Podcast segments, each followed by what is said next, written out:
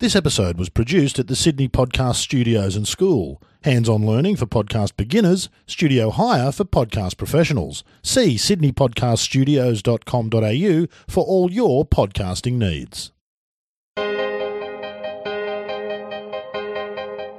I could take out of my life everything except my experiences at St. Andrew, and I still have a rich, full life.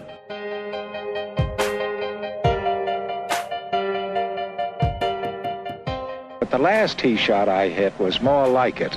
That one in the playoff. against Barton and Ray. That's right.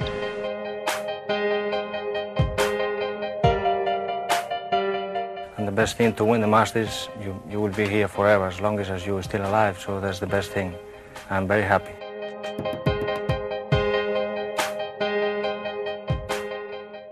Hello and welcome to episode 16 of the Talking Golf History Podcast. I'm your host, Connor T. Lewis of the Society of Golf Historians. Before I bring on our special guest for today's show, I will do what Rod likes to refer to as a bit of house cleaning. Going forward, I will be the sole host of the Talking Golf History Podcast, including our special docupods, which I like to call Golf from the Fringe. Don't worry, this was the plan from the very beginning. Rod wanted to show me the ropes before he released me into the podcast jungle. Rod will continue to join the podcast from time to time, especially for those episodes where we both want to talk about a special moment in time. I would like to take a moment to thank a couple people who made this all possible. First and foremost, I would like to thank my wife, Jennifer. I don't know how you ever put up with my addiction to golf and its history, but I love you for it. Next up, I would like to thank my immediate family my mom, Terry, who is my top secret editor, my dad, Bob, who has always supported me, and Kevin and Tracy, my brother and sister, who encouraged me to share my passion for the game. Next up, a series of friends Robbie Hoffman, who gave me an outlet to help golf clubs cultivate their great history, and John Ostrab and Adam Hoffman, who in that same light support my insanity. Finally, Brian Knotes, who challenged me to share my love for golf history on Twitter. Last but not least, Rod Morri, who is one of the best podcasters in the game. When I listen to him, it only reminds me of my own deficiencies. Without Rod Morri and Adrian Logue and an interview on the iSeek podcast, none of this would have been possible. Rod Morri is both a mentor and a friend, and I am lucky on both counts. My final thank you goes out to the listeners. When I started the Society of Golf Historians Twitter account, I thought at best 10 people would follow it. But this last month alone, the account added 456 followers. And when Rod asked me to do this podcast, I laughed at the idea. And yet, episode after episode, thousands of you from all over the world tune in. I joke on this podcast all the time that I only do the show so I can talk to someone other than the voices in my head. But in fact, I do it all for you. I always welcome your feedback, even when that feedback is, and I quote, the Talking Golf History podcast would be much better if it was just Rod Morri, end quote. To that point, by the way, I agree. If you'd like to re- leave feedback, you can reach me on Twitter at, at shistorians or Rod Morri at, at Rod under slash Morri. On Facebook, we have a private page, the Society of Golf Historians. And finally, you can email me directly at the Society of Golf Historians at gmail.com. If you missed that Aussie accent, you can also catch Rod Morri on the I Seek Golf podcast and State of the Game. Both pods I highly recommend. Now on to episode 16 of the Talking Golf History podcast with our special guest, Stephen Proctor. Stephen served as the senior editor at the Baltimore Sun, the San Francisco Chronicle, and the Houston Chronicle. He is a native of Maryland and graduated from American University in Washington, and later was awarded the John S. Knight Fellowship in Journalism at Stanford University. Stephen is an avid golfer, and on top of writing this brilliant book we are about to discuss, Monarch of the Green, put together a group to save two public golf courses here in Florida. Stephen, thank you for joining episode 16 of the Talking Golf History podcast. Well, thank you so much for having me, Connor. I'm really excited to do this, and I have listened to every podcast that you've done, and I really appreciate, as a person who loves golf history, what you are doing for the game and for pres- preservation of its history. Oh, thank you so much. Thank you so much. That's really nice of you to say. And the check is in the mail.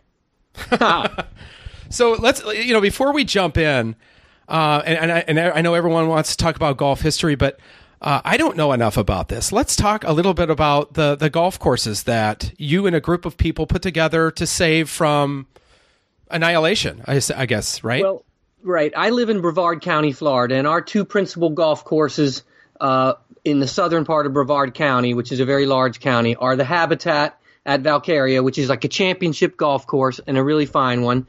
And we have another course called Spessard Holland, which is par 67 a classic sporting course, as they would call it. Yeah. In Britain.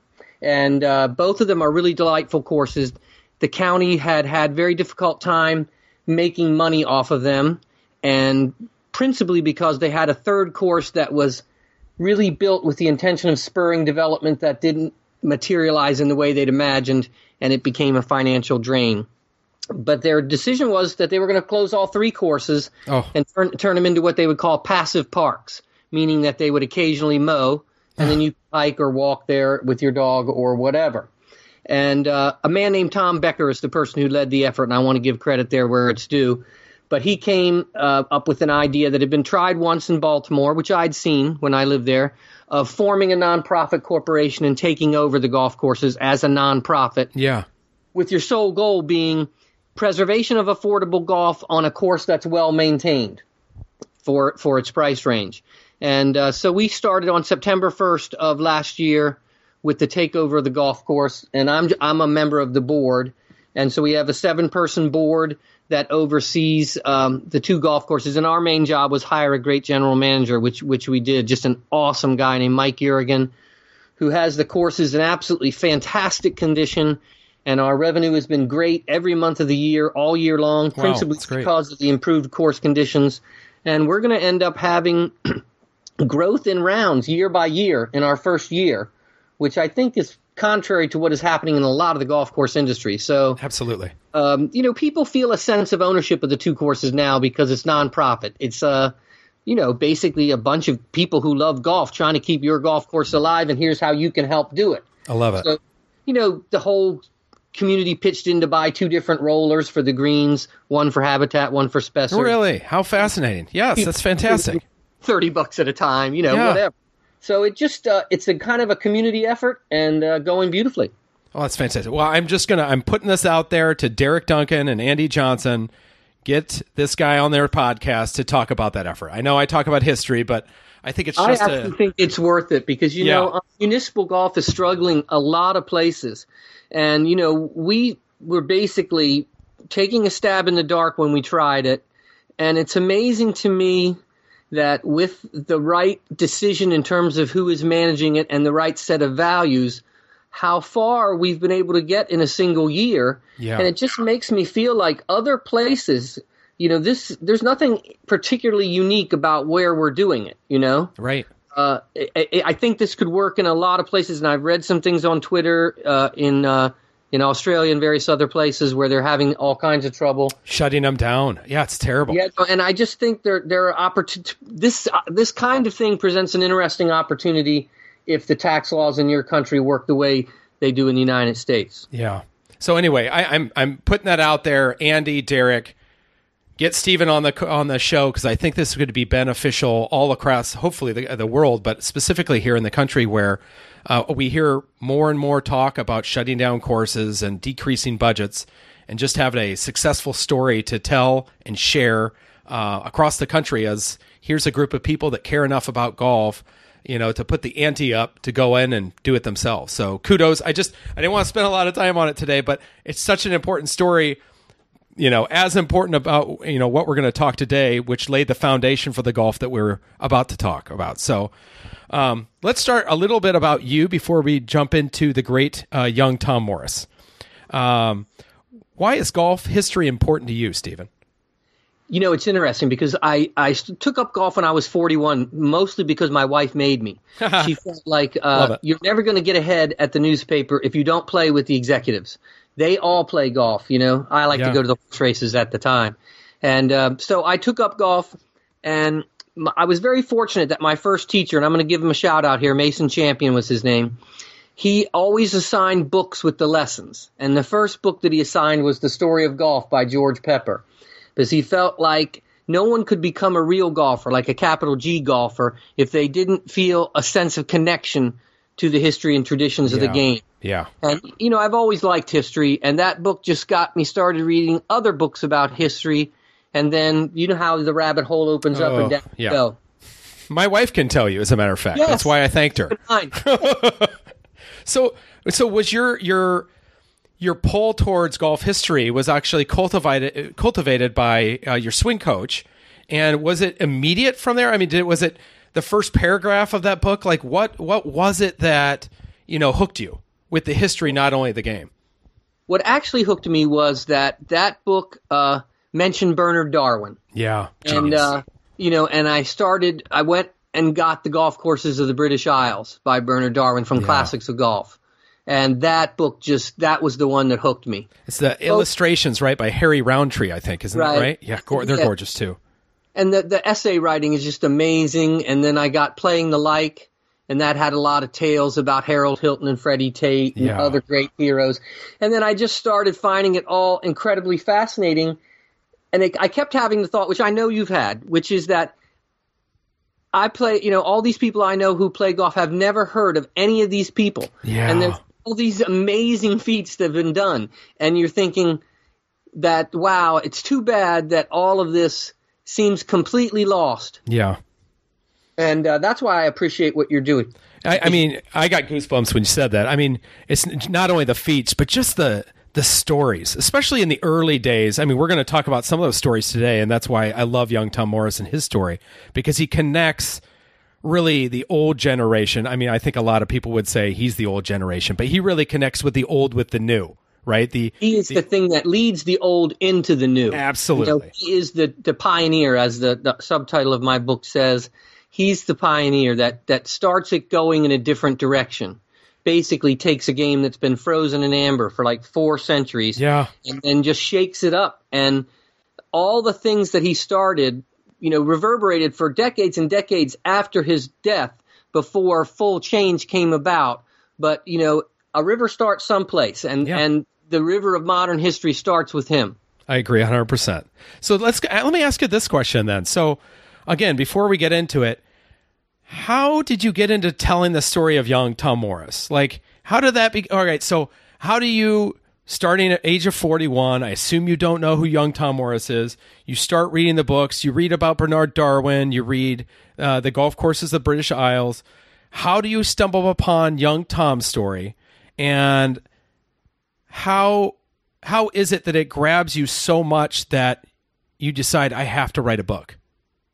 Well, I'll tell you, it's a it's a combination of things. Some of it is planned, but you know, reading all the Bernard Darwin books, and and by the after I finished those two, I just got them all and read them all. That's sort of how I roll. Some of the times, I like to go do a deep dive on a certain thing that's small. And uh, so I read all the Bernard Darwin books, and then the one thing I wanted to do most of all in life was to go to St. Andrews. yeah. So uh, I, me and a friend who uh, went and put our names in the lottery for the old course because we didn't want to go if we couldn't play the old course. Right. And you know, buying the tee time from a, a, a service is very difficult for Yeah. me anyway, financially. But we got lucky, and the first roll we took, we got our tee time at the old course. Wow. And so we went um, to go to. I'd been reading a lot of Herbert Warren Wind also, and so we were going to do a North to the Links of Dornoch tour, where we would start in St Andrews and play all the classic courses we could up the coastline uh, to Dornoch, and then north to Brora from there. So that was our trip. But when we got there, it was a Sunday, and we didn't have anything to do because our tee time was Monday the next day on the old course. We walked around on that a little, but we decided to go and visit the cemetery. And when Yeah. we went to the cemetery, you know, I'd already read a lot, decent amount of golf history at that point, and I know a ton about old Tom, mm-hmm. and, I've, and I've heard of his son, and I've heard of the tragic story. But then you go and you see the tomb, and you're like, Wow. Tommy's tomb is like 12 and a half feet tall or Yeah. something. It goes to the top of that ancient stone wall that surrounds the cemetery there. And then below it is a pretty ordinary tombstone for his father, and a little bit away is a you know, a pretty nice little mo- uh, obelisk for Allan Robertson. Yes. Uh, both of whom you've you've heard probably more of than young Tom Yeah. and you think to yourself, you know, and then I read the inscription at the bottom and it says this was raised with contributions from 60 golfing societies. Well, you know, by that time I was aware enough to know that that had to be either every single golfing society right. Right. or almost every golfing society that existed. And so then the question I'm having is, well, what is the story there? Something really insane must have happened for them to decide to shell out their own money to build this monument here in the most sacred part of St. Andrews. And I was I was about uh, 25 or so years into my journalism career at that point, and I'd had a goal of trying to retire when I was 55 Right. or as soon after that as possible. But I knew I would want a project, you know, that I I'm not going to want to golf every day. I'm going to want to do something. And I decided that, you know, I'm going to do golf history and I'm going to find out what the story is behind this monument because there's a great book in that I know. I can just, my instinct tells me so. And uh, so then it was just a question of teaching myself to be a golf historian. yeah. Yeah. Through research and reading, right? Just hard work. Well, you know, I was like I said, I was reading Herbert Warren Wind, and I became aware that he had decided to do this Classics of Golf library that uh, was 70, 70 volumes, I think it was 69 volumes, of what he considered to be the great works of golf through history. And I thought, well, there's a good place to start. So I bought the library and read the whole library, and uh, and then I just went through a process after that of finding about other great golf books like Tom Morris of St. Andrews Colossus of Golf, and then scouring their biographies for other books, getting those. And I think probably before I started doing research on Tommy and his family and the Victorian age, I think I'd read about 125 or 130 golf books about different aspects of golf, like architecture, Right. construction, you know, the history of the game, where it comes from. I felt like I would never be able to understand how to put his story in context if I didn't have a really pretty good grasp on the entirety of it. So as you're doing this, you're still thinking as you're reading about the the history in its full view. You're Yes. this is all under the the idea of I'm writing this story about young Tom Morris. Right, with the specific intent of understanding where young Tom Morris fit into that large Yeah. arc of history. How does how does so how can you know what his life really means if you can't see what if you don't know as much about what happened after as what happened before and during? You see what I mean? Absolutely, 100%. to really get it. So I felt like, and then I read all the way, you know, things all the way up through Nicklaus and Woods and everything, just because I felt like you wanted to see how the whole thing unfolded Yeah. before you really went deep into your own topic, and then you could truly make something of it uh, in terms of an understanding of where he fits in and what his role is to in the grand scheme of things. Yeah. So how long does that take you? Right? I mean, uh, from the let's say you know, seeing the monument of young Tom Morris like that um pivotal moment where you get this spark in your mind like, "Ooh, I have to do this." You I I'm I'm assuming you felt compelled to Yes, of course. And so Upset would be a fair word. yeah. So you you decide to take this path. Uh, you know, th- for our listeners here, like, how long is that path? Uh, obviously, your dedication to doing it is remarkable. And we'll go into some of the things I just find utterly outstanding about the book. But what is that? Ti- what's that timeline look like? Well, you. you, got to keep in mind that all the time that I'm doing this, I'm either the managing editor Yeah. or the deputy managing editor of a large American newspaper. Mm-hmm. So that is a very time consuming job. Yeah. Uh, so, but I, what I did was from 2006 until 2013 when I retired, I read only books about golf all those years and lots and lots of them. And then, you know, I had access to a friend, Oliver Kay, wonderful man, who was a rare book librarian at the University of California, Berkeley. And he was able to help me acquire materials that I needed that were very rare Yeah. and also helped me uh, immensely with the initial newspaper research that I needed to do. Um, I- you know, once I figured the whole story out, I could, you know, pinpoint the things that I really needed to find newspaper wise, and that that helped me narrow it down. And he was a very skilled researcher and helped me with that. And so we're, it was yeah, we're talking about years, though, right? yeah, yeah, 14 by the time the book came out. 14 years. Right, but you got to keep in mind a No, lot of that, I get it. probably 10 of it's part time. Sure, absolutely. But I mean, in that whole period, did you ever question the idea of writing it? Like, were there was there ever a moment where, and I, this is more my curiosity, but did you ever have a moment where you were just like, oh, this is exhausting? I mean, I, I get that even. yeah, I'm amazed by you, by the way, because I'm writing that narrative podcast I do, uh, Golf from the Fringe, and Right. it's a 20 minute narrative that I research right, and I'm at the end of it, I'm like kind of like, what am I doing this for? And thank goodness people like it because I wouldn't do it otherwise. But I mean, did you ever get to that point where you're like, this is exhausting? Well, uh, you know, so I have to tell a funny story now. Yeah. When I went in 2006, Lee Horowitz, who's a good friend of mine uh, and an editor also in the newspaper game, came with me, and we saw this statue together. And then I set out on the Tommy journey and everything. So he's been there every step of the way. Yeah. And when the book finally came out, and um, the book jacket comes out, you know, the, they describe it from their own public relations department what they think of the book, right? And one of the words they used to describe it was exhaustively researched. Yeah. And so I, I agree. I, I texted Lee and I said, "Oh, they described it as exhaustive re- research. That makes me so happy." And he texts back, "Well, I was certainly exhausted."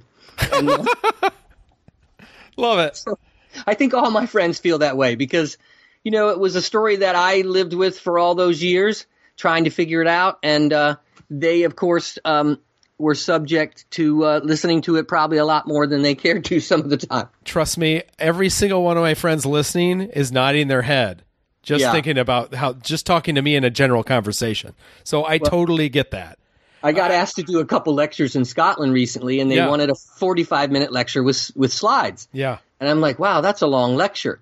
And Lee says, once again, being the funny guy, Yeah. you've never talked for less than 45 minutes about Tom Morris in your life. you know that and not to get off subject but that it reminds me of a story i was asked to do a, a national golf charity speech uh, for ronald mcdonald house and it was here in tampa so it was zero issue on my part.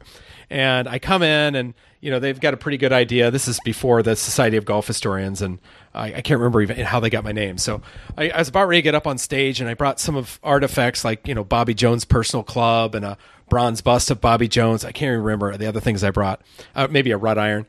And uh, I'm about ready to go on stage and the director of the charity dinner kind of pulls me aside and she goes yeah this is over dinner mind you. It's after a golf tournament. She goes i was wondering how long you were planning f- to talk for. And i said uh, i can talk literally as long as you want. I'm like you don't need to put a time limit. If you want me to go on i'll go on forever. And she goes oh no no no. I was thinking about five minutes.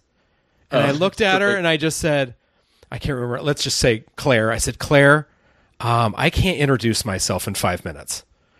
I said, I'll tell you what we'll do. I'll go up on stage. You stand in that corner right over there in that light. And if you ever think I'm losing the audience, you give me the kill sign and I'll, you know, finish it in 30 seconds. And so, you know, you know this as well as anything. It's all about your audience. So I did this speech about um, who can you blame? right? So it was all about stories of who can you blame for your, lipping out a putt? Why is the core, you know, uh, the hole four and a quarter inches wide? But it's funny though. You think about that before I'd ever done a speech, which is going back ten years. You think, how am I ever going to go on for forty minutes? That's a long talk, right? It and is. and that you get involved with it, and you're like, oh dear, I need to cut this short because you're in the speech, right? And you're like, oh my, I'm going long. Right. No, it was it was a fun thing to do, and the audiences were wonderful. So, and it's Yeah. uh, we're it's it's really great, and it's a good experience, as I'm sure you know. Oh, but you doing it over in Scotland, even more so, specifically on your book. Yeah, no, the, I was really thrilled. The whole thing was very, very well received there. The St. Andrews community of historians there is extremely welcoming, and they were all very, very kind to me. And uh, yeah, so it was a wonderful time there. Yeah. Well, let me tell you this. I'm going to give you perhaps the greatest compliment I can give you. Um, and it's this, uh, and I'm sure you know this, that by writing this book, uh, that you are essentially taking on the life's work of old Tom Morris, whose purpose in life after Tommy's death was to keep his legacy alive. And it's sad that after his passing, um, that a lot of people forgot about young Tom Morris. It's tragic because he he spent what was that? I mean, it was thirty plus years uh, promoting how great his son was, and there were others out there. But you know, when the the century turned and uh, we started changing to new technologies into the the Haskell ball, the great legacy and the great player of young Tom Morris kind of hit the back burner. And that's my compliment is that you're really doing, when I read this book, I was probably in chapter two, and I, I thought of that, that, young, you know, old Tom spent his entire life talking about how great his, of a golfer his son was. Well, that is so true. You know, every time anybody ever came to visit him, the very first thing he did was to take the belt out and show Yeah. it to them. Yeah. And uh, he had that belt in the room where he lived, wherever he lived, uh, as as after Tommy died, and his grandchildren thought it, knew it was his most prized possession, and that was the reason they ended up donating it to the Royal and Ancient after he passed in 1908. But um, I do think it's ironic in a certain way. I, you're right that Tom was very determined to keep his son's legacy alive.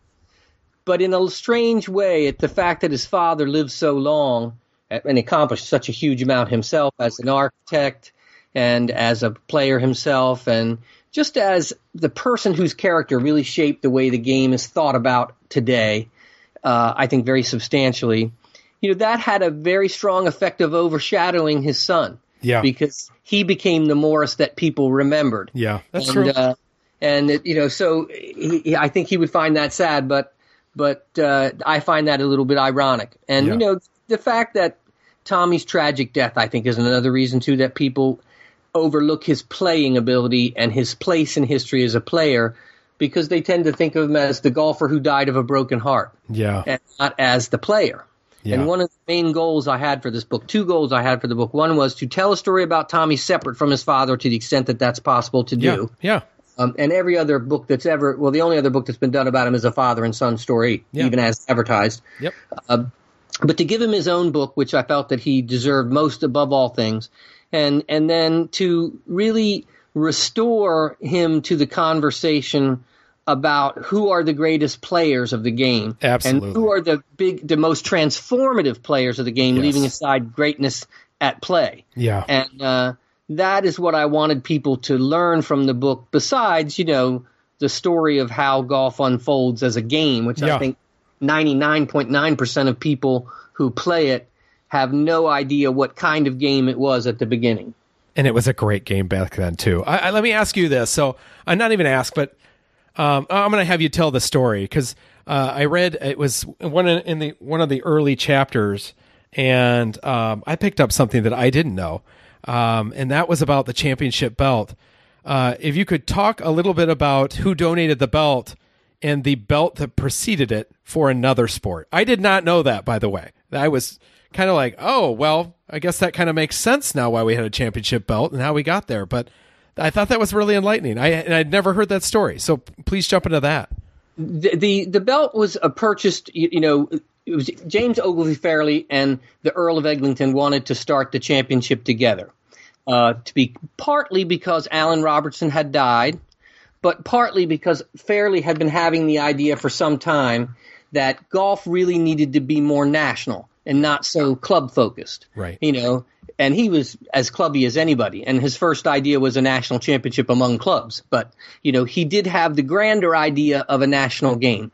And when they decided to transfer that to a national game for de- determining who was in fact the best player, and because at that time, the amateur players, even the very best of them, were very far behind the, the uh, quality of the professionals in terms of scores.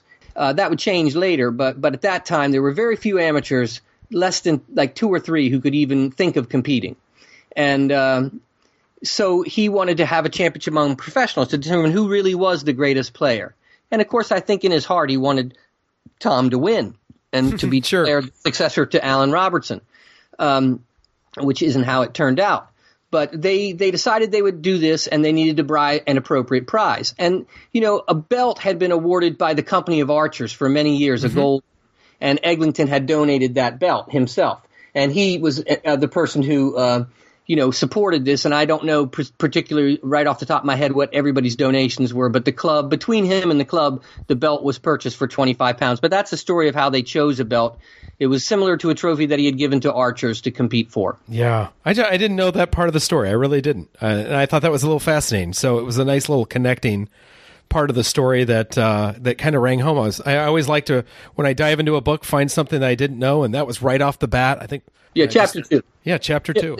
The other thing that I think is is just sort of ironically fascinating to me is that I always think of golf as much more akin to prize fighting in that age than the game it is now. Yeah. So I think it's kind of humorous that the award was a belt like what you might receive at a prize fight. Absolutely. Yeah. Absolutely. Especially in the day of challenge matches, right? Exactly. And that's what golf primarily was during that time. During all the years that Tommy lived, there were only two regularly scheduled stroke play tournaments, the Open itself and the annual tournament at St. Andrews. So 90% of their game was foursome matches, uh, usually with rich gentlemen. Yeah. And then the, you know, what I would say regular but periodic challenge match. Yeah. So you and I know a lot about the Morris family. Um, I don't know how many of our listeners do. I thought maybe you could share uh, the Morris story. Um, you know, what made not just the son, obviously, but the father and son so pivotal to the game of golf. And, and maybe uh, we'll go into how young Tom transformed the game next. But what is it about the Morrises for our listeners that make them such a pivotal part of golf's history and the story of golf? I think really it's it, it the, the biggest thing of all is old Tom Morris had that sort of personality where he just won every person over. He had a sort of sage personality from the very beginning. You know, he was a, his father, like every single person who grew up on North Street, grew up as the son or daughter of a weaver. Everybody was weaving linen in the days that the Tom Morris was young. And he grew up as the son of a weaver, but by the time he was coming of age and he was getting married to his wife Nancy, it was obvious that there was going to be no future in weaving. So they everybody Yeah. was looking around for something new to do, and they apprenticed him to Allan Robertson as a ball maker. You know, his father uh, ended up, I think, delivering mail for a while. So they had different things they were trying out. And then Allan introduced him to the world of famous people in golf, mostly by playing with them as a partner. And then Tom would get action with foursome games at St. Andrews with like James Ogilvie Fairlie. Yeah. And people loved old Tom. He just he knew his place, but he also was able to be himself, which was a trait that his son would inherit. and you know, he he just um, he won Fairlie over to such a degree that Fairlie wanted him to come with him all the way back to Prestwick. Yeah. And as things unfolded, Tom and Allan had had a breakup over the use of gutty balls, and uh, Allan and Tom was having just opening his own shop in St. Andrews in 1848, and just starting out as a businessman. And this offer comes that, you know, puts him at the top of the heap, puts him equal to Allan, but at a different golf course, and also gives him the opportunity to design the course himself, which he must clearly have had an interest in, as he went on to do it for the rest of his life.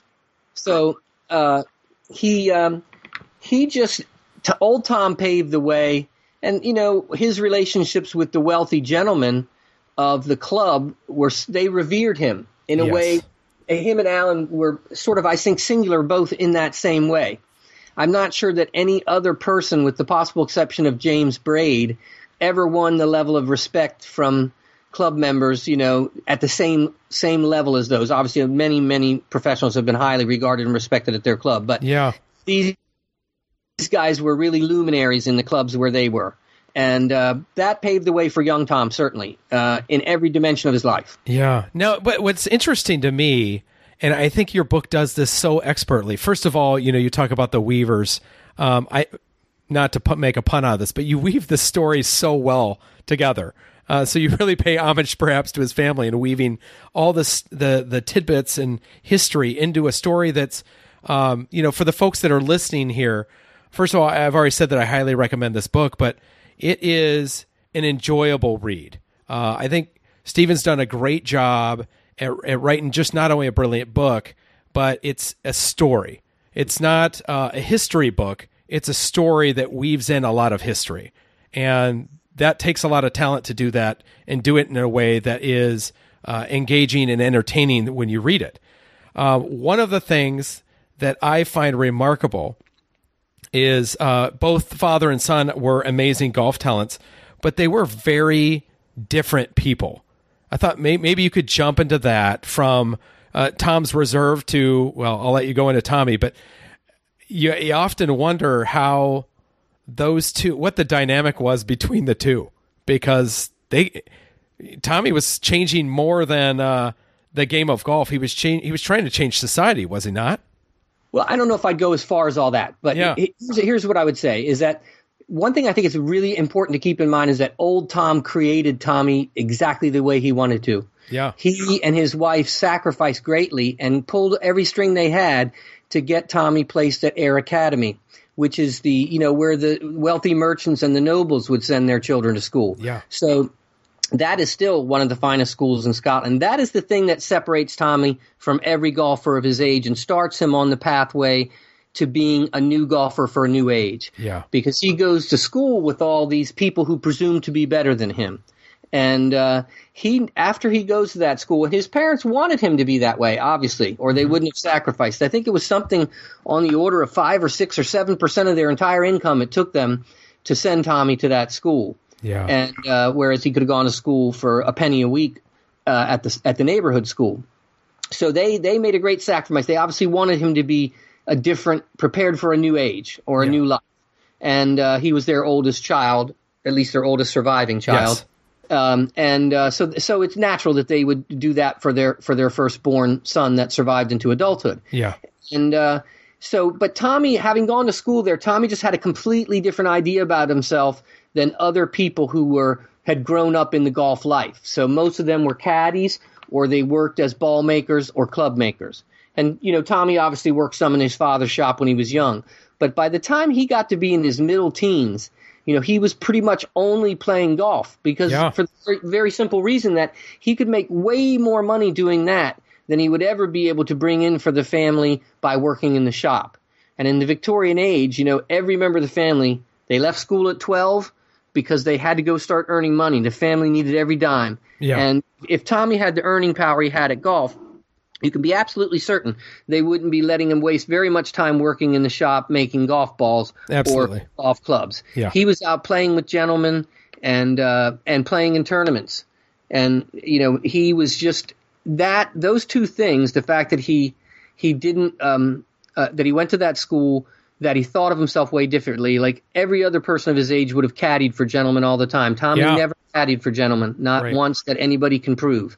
And uh, he just had a different idea of who he was going to be, and he was going to be his own man and a different kind of golfer. But I don't think he extended that to trying to change society at large. I was thinking more of like uh, his ideals of in the the foundation and being a founder of the Rose Club Yes. and how many of the things specifically in uh, knowing his his value and insisting on being paid ahead of matches with Yes. gentlemen versus because that was unheard of right? I mean old tom never would have dared. That was a i mean from a golfing perspective it was a societal change to be i guess confident enough in your skills and realizing that you're not winning this match without me. So i'm getting paid whether we win or lose right? which And I that was a love. Yeah. big change. That was a very big change. Uh, you know, um, but but at the same time, I think gentlemen realized, and I think the statue. You keep having to go back to that statue. oh all sure time. sure They realized that Tommy was a different person of a different sort. A new, I like to say, a new golfer for a new age, because you know it's right in the middle of the height of the industrial revolution. Everything is changing. Society is is is reforming in different ways th- th- than it had been before. And I think they, in you know, obviously the fact that Tommy was a superstar changes a lot. Absolutely. You know, you get special treatment then, and you get special treatment now. Yeah. But but but he, they, I think you know, it's interesting who he played with all the time. He played with John Whyte-Melville, who, you know, Yeah. the the Important. Peter Lewis, the great historian of the Royal and Ancient, ends his first uh, book about the history of the Royal Ancient with the death of John Whyte-Melville. That marks the end of era one. So Yeah. that tells you how important Melville was, and Gilbert Mitchell Innes, and other people who were movers and shakers. So they would not be playing with him if he was doing too much Oh, sure, sure, yes. Oh, I, am not. I'm not saying he wasn't beloved because clearly he was. But I just, I, I guess I always have admire admired young Tom Morris for pushing the boundaries, and it's funny because, and you mention it uh, in the book too, is that you know many historians or, or just lay people really have always considered Walter Hagen to be the first kind of touring pro, when in fact it's really young Tom Morris who didn't take the professional's job, who walked away for that knowing that you can make money just playing golf. He was really Right.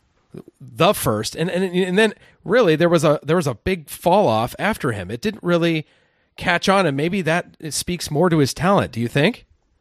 I think there, you know, uh, you know, I would say that you know the way I look at history of golf is that once in a generation a transcendent player comes along Yeah. and that moves the change meter forward yet again.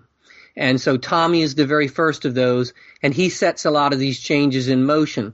But you know Harry Vardon who's only a generation later, you know, he, Tommy dies in 1875, Vardon wins his uh, first championship just about 25 years later. Right. I mean 20 years later, one generation and uh, he is then able to you know, leave behind an estate of eleven thousand eight hundred and fifty pounds or something Yeah, like that. absolutely. So, so you know, it, it did ratchet forward in terms of uh, continuing the success of the professional player, but with Harry Vardon in terms of his total earnings. But obviously, he still needed to keep a club pro job, and everybody Yeah. did until Hagen. But I think there's just continuous movement along that line after Tommy, and uh, it isn't movement that goes all the way down to the bottom of the professional heap like it does now in the age Yeah. of Tiger Woods.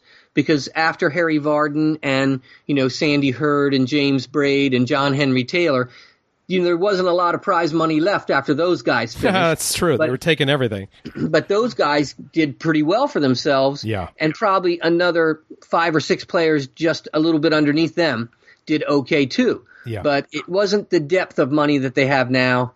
And uh, but it's, that's Tommy starts that ball rolling definitely with the with the driving of his own bargain with the with the Yeah. gentleman. And uh, you know the Rose Club also it was kind of a discussion club uh, as well as a golf club, and they discussed issues of the day like the Chartist movement and this and that.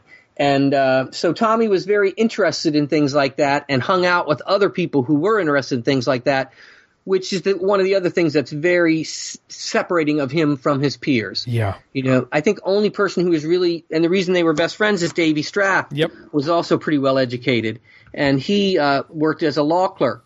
And it's kind of interesting that after Tommy starts winning the opens and making a lot of money in foursome matches and in challenge matches, Davy decides to quit the law job. I know. That's great, isn't it? I mean, And- no one would have done that prior to Young Tom Nobody would have done it. And the other thing that's Was it such a fascinating that is- lowly profession? Really? I mean, I mean that's fair to say. oh yes, time prior to Young Tom Morris. Yeah. Oh, So so Davy is you know he's he's working in a law firm. So if for some crazy reason he could end up getting more education and becoming a barrister or something, he might actually get admitted to a club one day in his life, right? Yeah. And uh, the act, the Royal and Ancient actually sends a committee of people to go and speak with him yeah. Unreal. Person- It was a great part of your story. before he enters a tournament to say, you know, if you enter this professional tournament, you'll be fe- forever asked for viewed as a professional by us. And you know, Davy basically listens and says, "Well, thanks, but no thanks," and plays. And I think the Fifeshire Journal was, or the um, I can't remember if it's the St. Andrews Citizen or the Fifeshire Journal wrote that they thought it was a foolish decision on his part to throw his lot with the Yeah. professionals. But you know, interestingly, the minute Tommy died, Davy went and took a club pro job Yeah. at North Berwick because he didn't know where the money would come from without Tommy. Yeah. And you know, Tommy got a lot of places to throw professional stroke play tournaments that created more money opportunities. And uh, there was pr- a definite lull in it after Tommy died because you know w- there were great golfers that followed him, Bob Ferguson from Musselburgh and Jamie Yeah. Anderson, and uh, but for whatever reason they didn't capture the public imagination. imagination Yeah. that, that he did, and it would, would be until really until John Ball before there would be an epochal event that would move the game forward again. Yeah. You know, it's to that point, I, I guess when, and just to highlight this for some of our listeners, when, when they, when the R&A, the folks from the R&A went to talk to Davy Strath and, and warned him, you'll forever be born, you know, or, or deemed a professional. Folks have to remember it wasn't another 50 years in some places longer before a professional could walk into a clubhouse. It was, you were essentially being called, uh, and, and this is in broadest terms, of course. Uh, many of the professionals were basically referred to as, you know, drunken caddies who knew how to play golf. Harold Hutchinson referred to them as uh, Horace Hutchinson referred to them as uh, feckless, reckless creatures whose only loves are golf and whiskey. Yeah. And uh, What's wrong with that, Horace? well, of course, That's what most of us are thinking. Is is, is that wrong? Is that right. I know. I know. I know too many golfers that fit that description and aren't as good as golfers. Um, Right.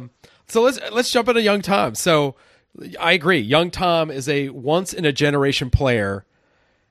How did he change the game of golf? Like, so let's. How did he change the game then?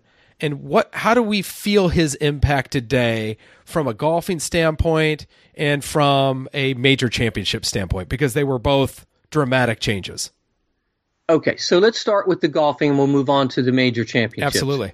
Tommy um, was uh, everybody that played golf that was a famous golfer, with the probable except only exception being Willie Park, uh, played a game that you would refer to as pawky. Very, I like it- Yes, yes. It's the old Scottish words. It means cunning in wit or strategy, and uh, basically their whole goal was avoid hazards, uh, hit it straight, don't swing hard, don't press. You know, play cautious golf, get around all the trouble, get a tidy score. That was how golf was played by people in the main. And uh, Willie Park was pretty rambunctious by comparison to that, but he was no Tommy.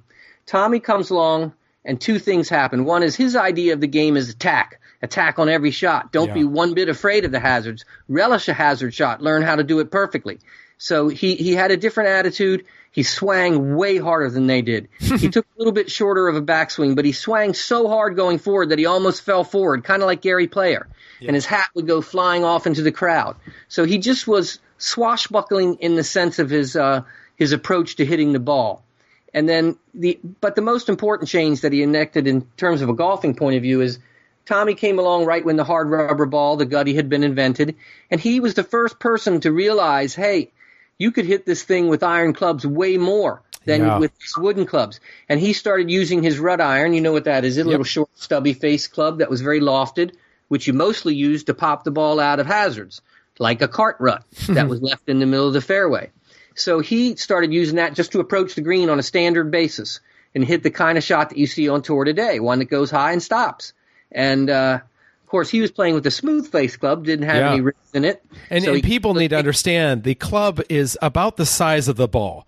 This is not a sand wedge that you have in your hand. I mean, Yeah. I, I, I believe old Tom Morris and many other golfers thought he was a fool to try to take a full swing and with. I mean, because the the margin for error is, is zero.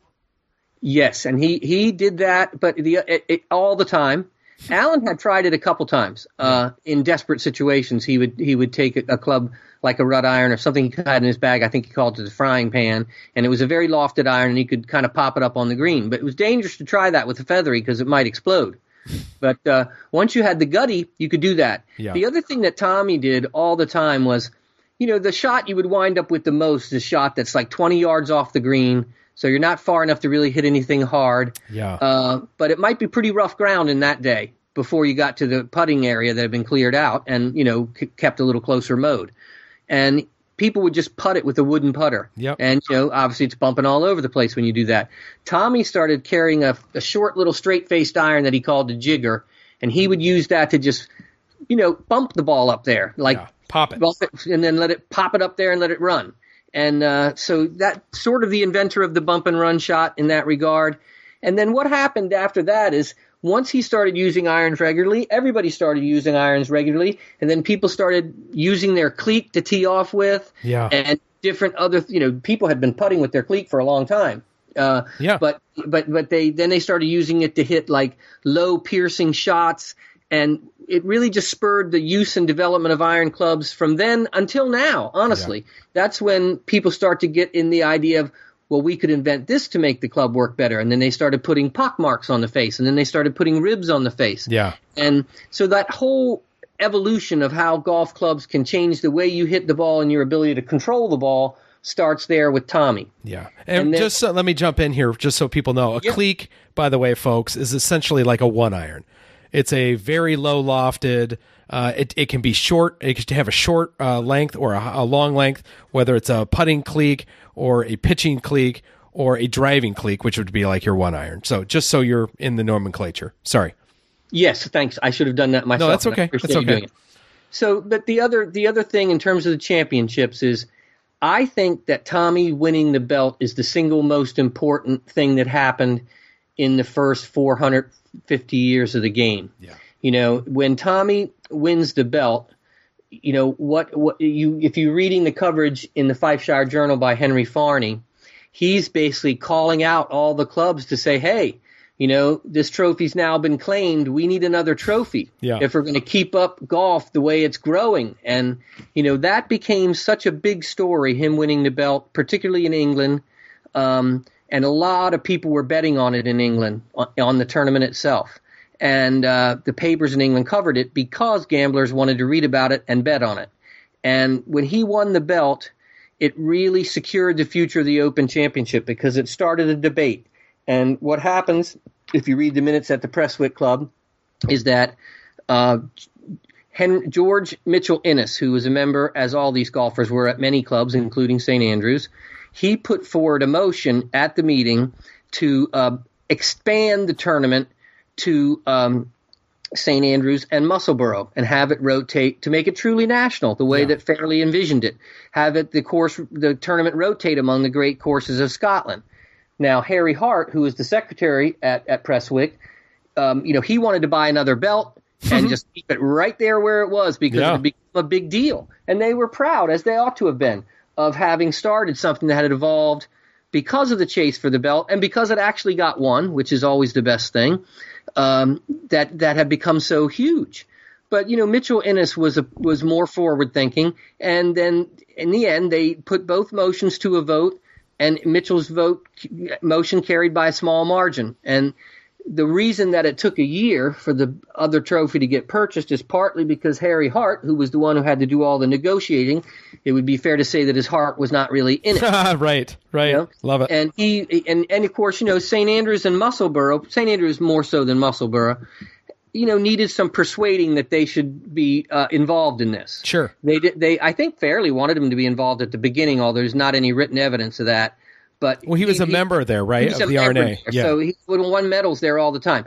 So I think he wanted it to be like that from the beginning, and I believe Mitchell Innes probably, you know, Fairlie had died, uh, uh, you know, at the end after 1870, and you know, I think probably part of it was to preserve what he'd created yeah. and um, and I think that um, it, you know, so Harry Hart was going slow with it. St. Andrews wasn't you know wildly anxious to get involved, but in the end, the right thing happened, and so Tommy, in a certain way, then preserves the future of a championship of some kind. That was the sole and only professional championship, national championship of any kind that Yeah. existed. And so he preserves that for the future by winning the belt and by making golf as famous as he had made it, particularly south of the border in England. Yeah, you know, on that very point, uh, so folks, when we're talking about Prestwick back then, uh, so there's two parts to this. I always think of is if the Open never leaves Prestwick, um, does Prestwick ever expand beyond 12 holes? Eventually, it would, obviously, with the technology. But I wonder often, do we have more? You know, there there are two 12 hole courses I'm aware of, one in Oregon and then the other one in Shiskine. and I wonder if there's more 12 hole golf courses around. If Prestwick holds on to the Open for, say, you know, another 30 years. The other part that I always ask myself is if it stays in Prestwick and doesn't rotate into our first Open Championship rota, uh, does the Open Championships appeal spread, you know, uh, essentially across the world? I mean, I I think, don't think so, Connor. I don't think so. yeah, I, I kind of agree. even then, and this is what Mitchell Innes understood.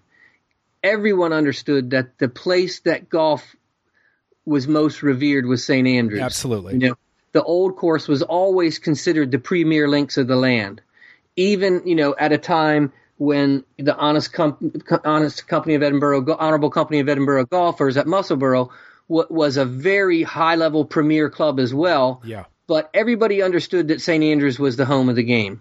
And and I think if you know the thing that Mitchell Innes probably wanted most was to get it there because that's where you have to have it if it's going to get the recognition in the game that obviously it has now. And I, so I think that's the pivotal moment.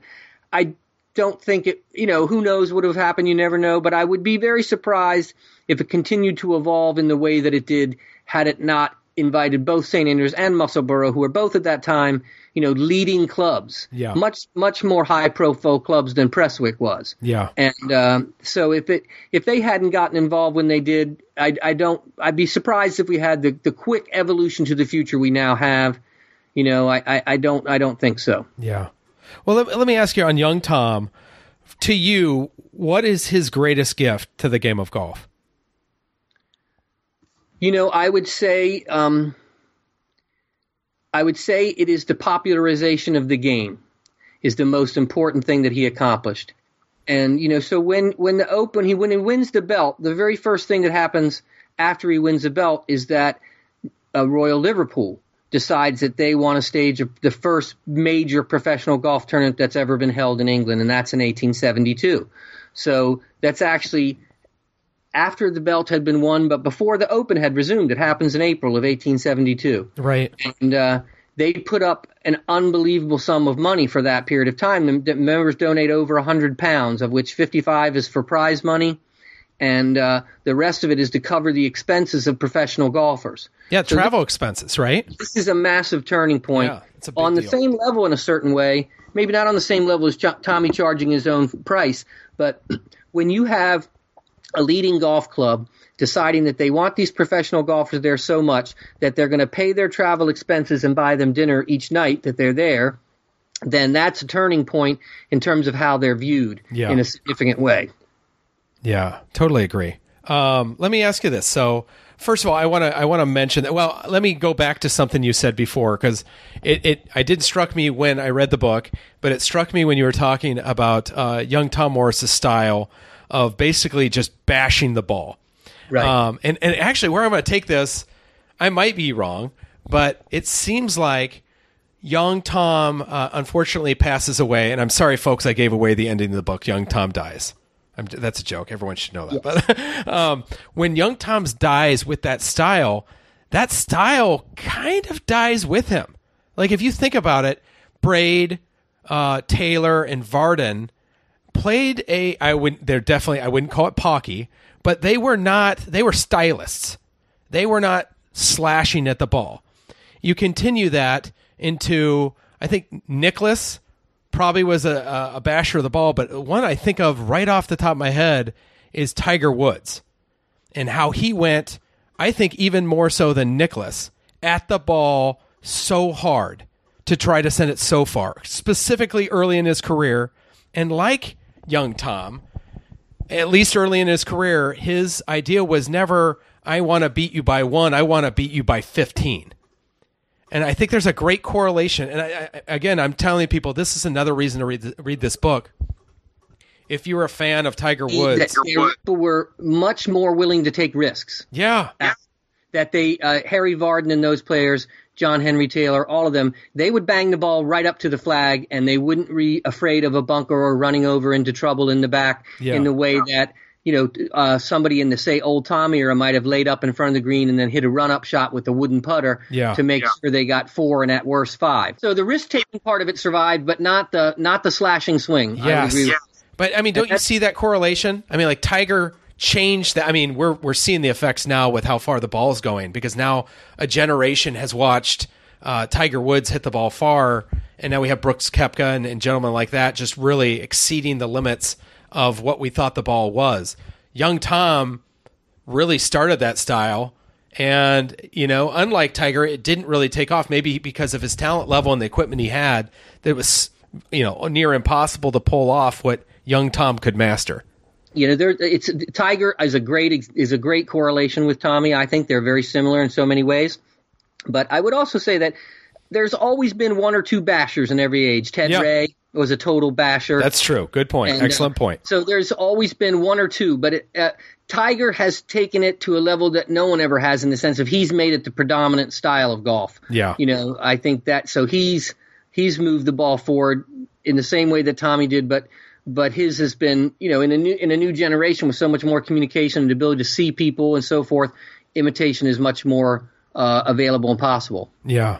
Well, uh, uh, well, first, before I go on, I'm going to thank uh, Bill Williams. Uh, Bill Williams was the one who uh, recommended I read this book. So thank you, Bill, for that. Um, but as I go on here, I, I think one of the great aspects of your book is at the end of the book. So you read through this great book, and it's it's just full of stories weaved together that uh, that are fantastic. But when you get to the back, you really see the depth and breadth of uh, Stephen's research. And one of the best things, and I had never seen this before, by the way, um, is I'm sure it's not a full list, but I can't even imagine how you went about getting his record in match play matches, uh, his record in the Open Championship, his record in foursome matches, a career summary. It is, and then a year by year of tournaments he won. It is comprehensive to a level that I couldn't even comprehend until I got to those back pages. I didn't jump ahead, and when I got to it, I thought, "Wow, the the book's kind of over. What could be, you know, the the next thirty some pages?" And I was blown away by your research on that. I mean, it's so impressive, Stephen. It's unbelievable. Well, thank you so much. I appreciate. You know, I have to give all credit to my son there because uh, I had originally written a book, uh, which the part you read, the Yeah. reading part, and I sent it around to various people, including my son. And he said, "Well, you know, Dad, I like the book a lot, but uh, it's a sports book with no statistics in it. and uh, don't you know his record? Yeah. Shouldn't you his record?" Yes. And I "Well, you, you just you don't, Bob. You don't have any idea how hard that would be to do." oh, you didn't have it then.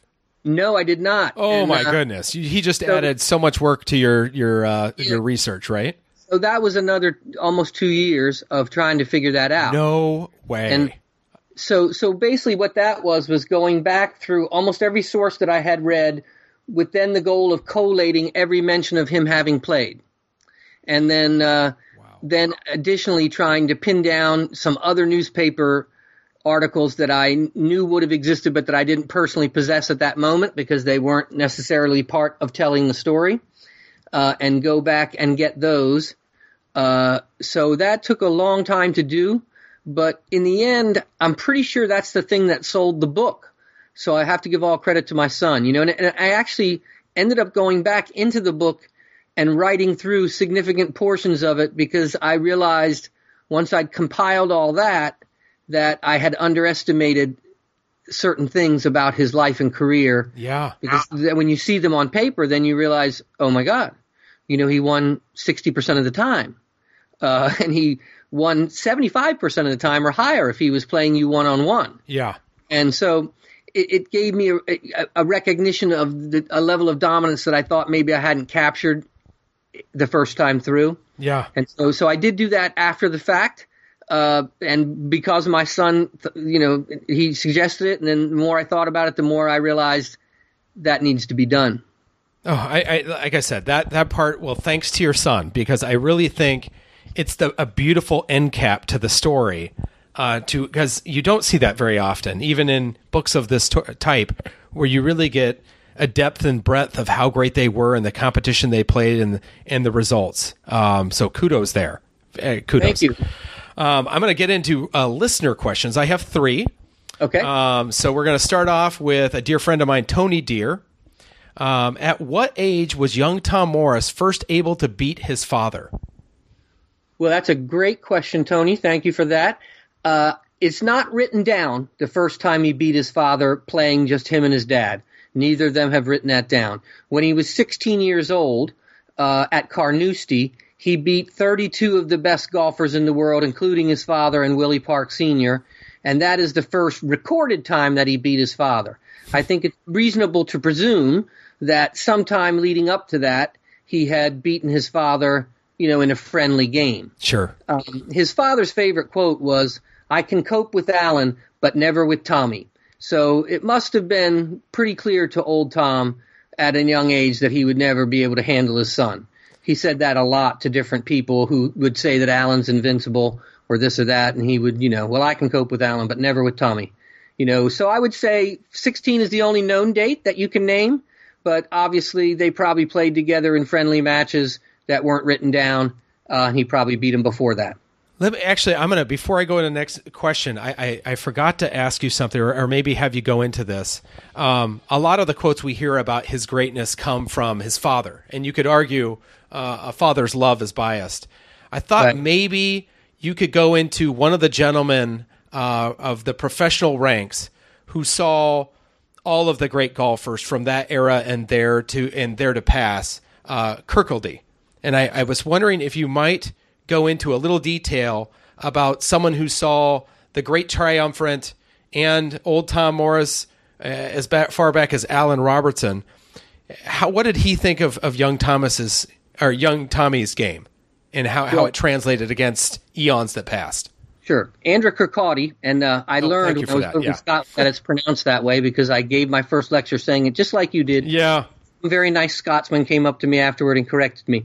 And so, in any case, Andrew Kirkcaldy was a, a caddy who uh, grew up, and he was probably, um, I think he was not 15 years old when Tommy died. So he Yeah. was young enough to have seen Tommy, and uh, he um, he also grew up to take over to old Tom's spot as the person who was the custodian there at St. Andrews, holding the flag when people came in and things like that. Very beloved figure.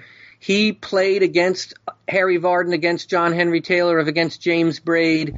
He lived to see uh, all the great players. And the thing that he would say, and he says in his memoir, uh, 50 Years of Golf, I'm often asked who the greatest golfer I have known, and my answer is always the same young Tommy Morris.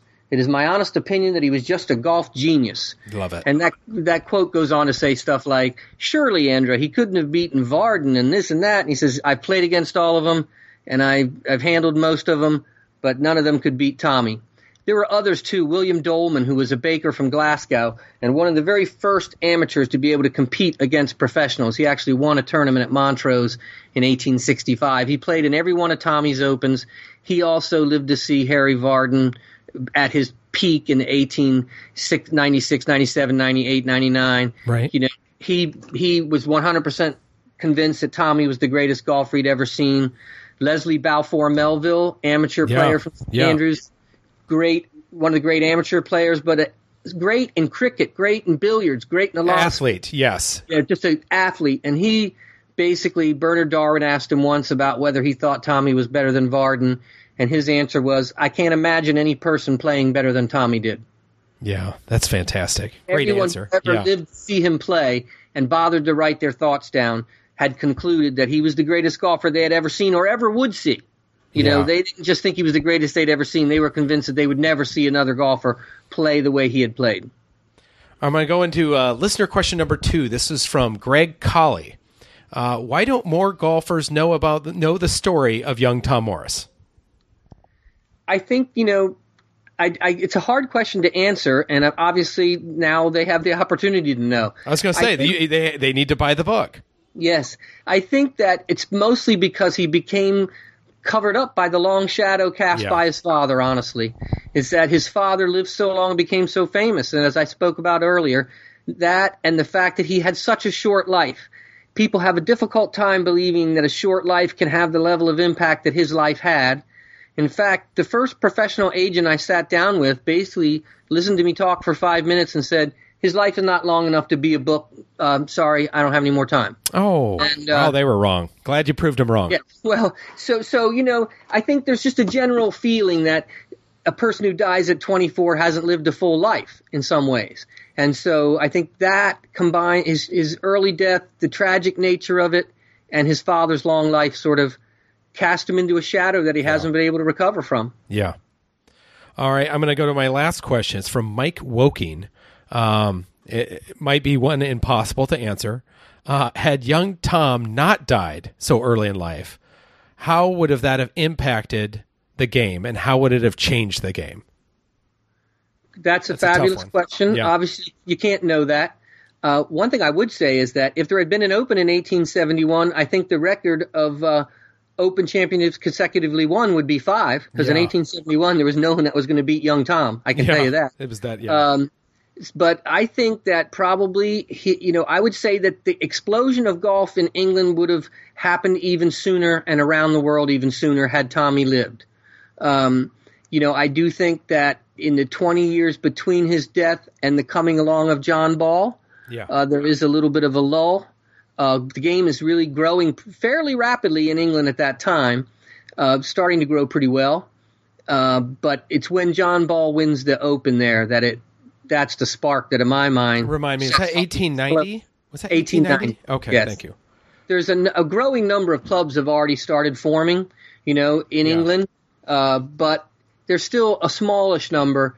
And then you know, 1888 is the first year that that golfing annual is starts. Yeah. Uh, and the golfing annual was started to document the growth of golf clubs. So by 1888, it's enough that they think they need a book about it that they're going to add new clubs to every year. But when Ball wins in 1890, it just it's an exponential effect on the game. Yeah, imagine that. I mean, he wins four opens in a row. Uh, he passes away at I'm sorry, is it 24 years old? 24, yes. 24 years old. He'd have another 15 years or so until John Ball. He'd have almost 20, certainly 20 until uh, the very height of the Great Triumvirate. Right. Um, I mean, uh, listen, I can't tell anybody, and, and I know you can't either, how many opens he would have won, but it may have been loads. I would think quite a number because Yeah. you know he he was just a golfer of a different caliber uh, than mo- I would say that he stood above his generation as much or more than any player. Uh, you know, even I would say there are six people that I think of as Goliaths of their generation, and those are the golfers that I think of as the immortals of the game: Tommy, Harry Vardon, Bobby Jones, Ben Hogan, Jack Nicklaus, and Tiger Woods. And I would say Tiger has probably been the most dominant during his stretch of greatness of any of them. Uh, but the next closest, I would say, is Tommy. Yeah, I, I would actually say that Tommy, in his time, is the most dominant golfer that ever lived. I mean, I, and I get me, I could be wrong. Two of his Open championships, he won by more than ten strokes. Is that correct? I'm yes, he, the top of my his average winning score in the Open, the four that he won, was nine strokes. and he finished one Open essentially averaging four per hole. Is that correct? One round of of, of one round of four. I mean, that had never been done. No, he he was the first. The the thing I think that separates Tommy, the greatest tournament ever played, possibly, is his win in 1870, Yeah. where he goes around the 12 holes at Prestwick, 36 holes. He goes three times in 149 strokes, of which the first of them is 47. Yeah. Talk about setting a tone. He starts with the three on the first hole, and uh, which was nearly 600 yards. And for you folks, yards. yeah, for you folks at home, you're playing a gutty. Most golfers did not even hit a gutty, and I've played gutty golf. It is extremely hard to hit a gutty ball 200 yards. So to pull he that off in three is a stunner. It's crazy. So it sets a tone. People go insane. And he shoots 47 for that opening 12 holes, which is the first time in competitive history that a person had shot what we would think of today as under par. Yeah. You know, they would think of par as even level fours, going around in level fours, and that's 3.9 strokes a hole. So it's basically two strokes under par, what was considered pa- there was no such thing as par Yeah, in those yeah, days absolutely. but the idea of what you should be would, would be perfect golf was described as 49 by Davy Strath and Jamie Anderson, and he shot two less than that, and that was the record, and it stood as a record uh, as long as the Prestwick was 12 holes. But uh, the uh, so that 149 is like the equivalent of 74, 75 for 18 holes. That's just a stupid score in Yeah. that day. It was incredibly, phenomenally, unbelievably, inconceivably low. Yeah, and uh, so true. I think part of what got people interested in stroke play, and one of the reasons that stroke play emerges as a more popular game, is that Tommy could put up phenomenal scores of that Yeah. nature. And it got people thinking about score in a way they never had before. They only ever thought of holes and matches. Absolutely. And Tommy going around in something like 47 or 74 for 18 just blew their minds. Right. Right. It's so good. It's so it's just perfect. Um, let me see this. And and you, I didn't ask you to do this, and you can't if you can't think of it right now, we'll do it on Twitter. Um, but I thought about this before we started. I'm going to buy two of your books for two of our listeners, but they need to answer two questions from you. So they can't be softball questions. Um, I don't want to be too difficult, but I don't want it to be an easy Google search. And they're going to have to answer it on Twitter at, with using hashtag TG History. And can you think of two? And if not, we'll do it. We'll do it on Twitter. If not, Okay, let's see here. Um, boy, that's a. We'll have to do that on Twitter. That's fine. No, no, no. Because the problem there is we don't want them to be softball questions, right? So Right. Now, if you I'm if I ask you to ask consulting- a certain question, no one's going to be able to answer it unless they have the book. So that's not fair. And if we give them too easy, like oh yeah, he won four opens in a row, that's a simple Google search. So how about this? When this uh, when this goes live, which hopefully will be tomorrow, um, we, uh, when I put out the the first uh, when I first posted on Twitter, I'll tag you, and then you can add the questions right after that, and I'll That let good. people I'll- know I'll that they can win some- two books. I'll think of them on overnight. They'll be good ones. Okay, good, good. Well, folks, uh, this is episode 16 of the Talking Golf History podcast. Thank you so much for tuning in. If you'd like more information, uh, obviously, please buy the book Mar- Monarch of the Green, Young Tom Morris, Pioneer of Modern Golf by Stephen Proctor. Uh, Stephen, uh, best place to, I mean, Amazon, obviously. Is there any, are there any other methods to purchase this book, or is that the best one? If you're in the UK, you can buy it from the publisher, which is Birlinn Publishing, B I R L I N N, or on Hive, or on Amazon UK. Uh, and in the United States, it's sold on Amazon. I believe they're going to start making a sales push in the US in September. Uh, uh, so, yeah, but you can get it on Amazon. Perfect. Very good. Um, and for more information on this era of golf, I'll do a personal plug and tell you to check out episode 15 of the Talking Golf History podcast, uh, Golf from the Fringe, which is um, the Stolen Major. It's a docupod narrative. It's only 20 minutes, but it kind of tells you the brief history of the early days of the Open and the year that the Open was almost lost in time. Uh, thank you so much, Stephen. I really appreciate it. It was a great podcast. Rod, I miss you. Uh, Rod, by the way, will be on future podcasts. Uh, and for those podcasts where it's just me and Rod talking. Otherwise, I'm taking over the helm and running this ship right into the ground. So thank you again for listening to Talking Golf History. We appreciate it. Thank you.